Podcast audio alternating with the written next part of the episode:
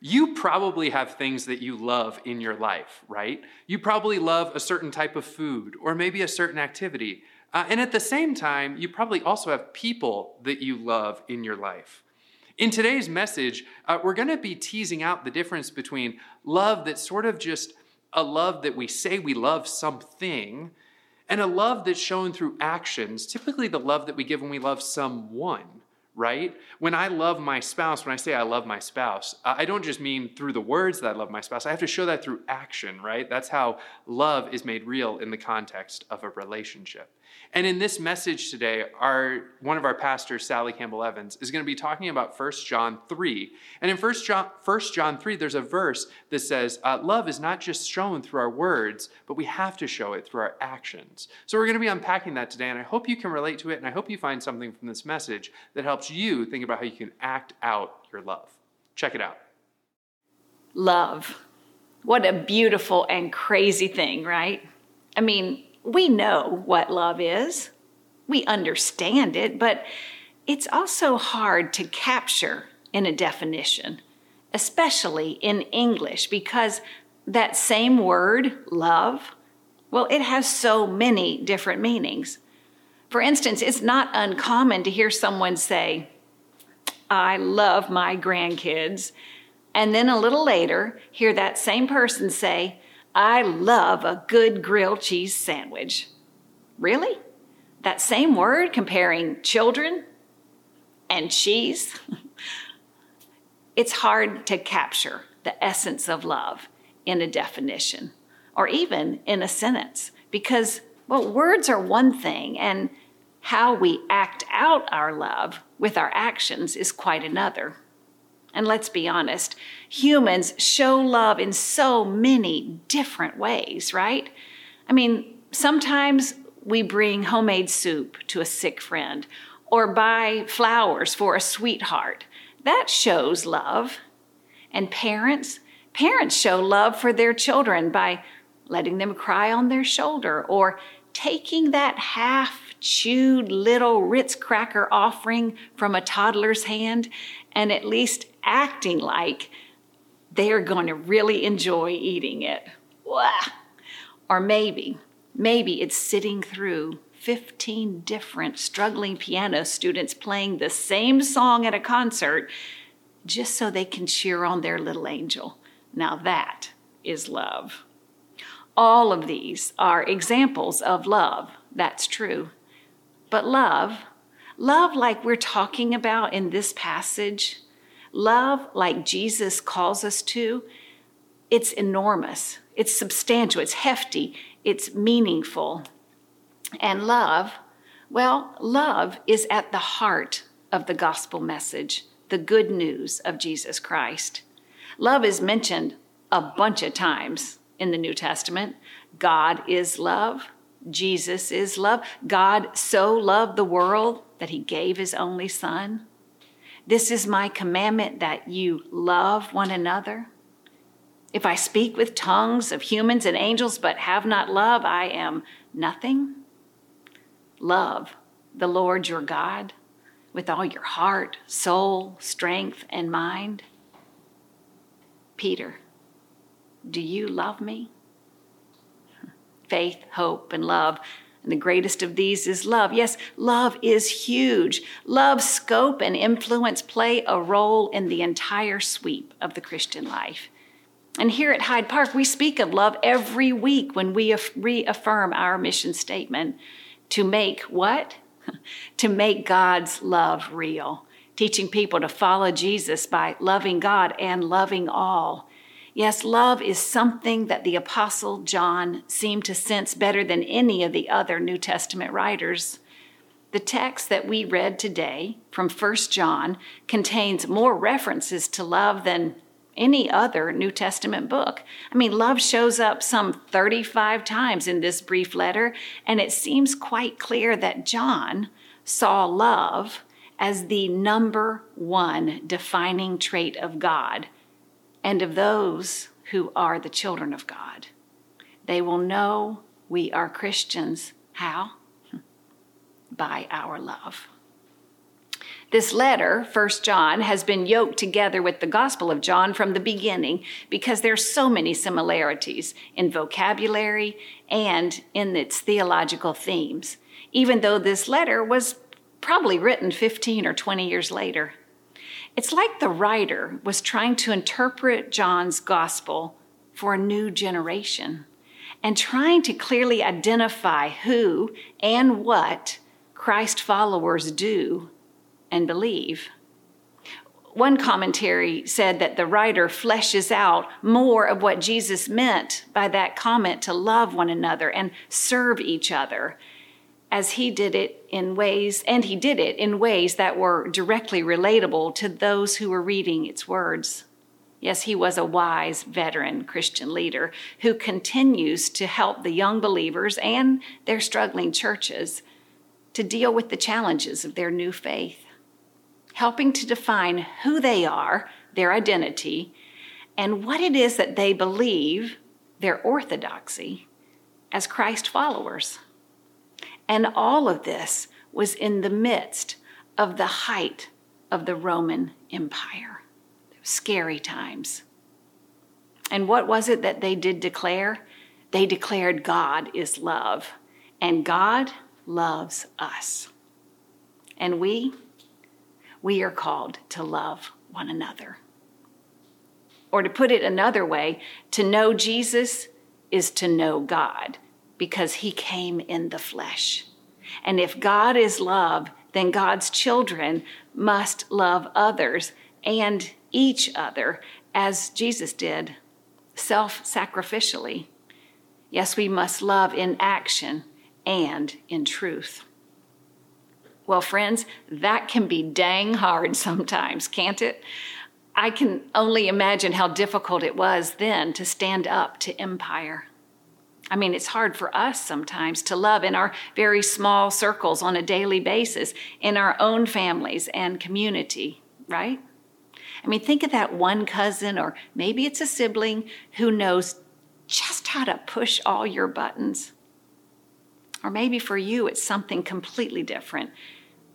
Maybe it really bothers you when you see a drug addicted pregnant woman, or a known criminal, or a refugee trying to cross the border. And in those moments, I wonder how often do we allow ourselves to pause and try to really love them? To be generous enough, even to open our hearts just a bit to listen to them and consider their story it's so much easier to stick to the narrative that we've already told ourselves about them. You know, saying things like, well, it's surely their fault. I mean, they must have messed up somewhere along the line. They brought it on themselves, or they're just not worthy or worth it. Gosh, when I do this, or when we do that, I think I am, or I think we are, forgetting who we are. We are God's children, God's children. And instead of expanding our love to include everyone, we are retracting and becoming selective and exclusive and, frankly, even a bit judgmental. But according to our text, God asks something else of us. God asks us to allow our hearts to be moved with compassion and tenderness by those complicated, flawed people who are our neighbors, those folks around us, right around us, and just outside our doors and out in the world. I love how it is that Father Greg Boyle, a Jesuit priest who works with gang members out in LA, puts it. He simply says, Here is what we seek a compassion that can stand in awe at what the poor have to carry, rather than stand in judgment at how they carry it. He's speaking of the poor, but God asks this compassion of us with everyone we meet, no matter how messy their life is or how difficult our relationship with them might be. When we encounter those who are difficult to love, whether because of their personality, their circumstance, their crime, or our own opinions, well, I'm convicted. And I want to pause and ask what is the most generous interpretation of this person's story? Perhaps in this way, we can get a taste of how much it is that God loves us and is merciful toward us. And we can then recognize the face of God in our brothers and sisters, maybe just a little bit more easily. So, especially this week, pondering this passage, I've been thinking a lot about how it is that we love one another. How well do we stand up for others, include others, especially those who are not like us, who may not have had as many advantages as we have had, who may see the world through a very different set of lenses, and frankly, who are affected by decisions that are made that are way out of their control. As I started thinking about this last Sunday, in the midst of the hottest month ever recorded, when the headlines of our Tampa newspaper was about the Supreme Court's decision to roll back some of the protections for our wetlands. Hmm. I thought about it during the week as well when the creation care team of the Florida Annual Conference asked us to consider signing a petition to get the right to clean water, the right to clean and healthy water amendment on our state ballot. Now, that may sound political to some of us, but I think it's a loving thing to do for one another and for future generations.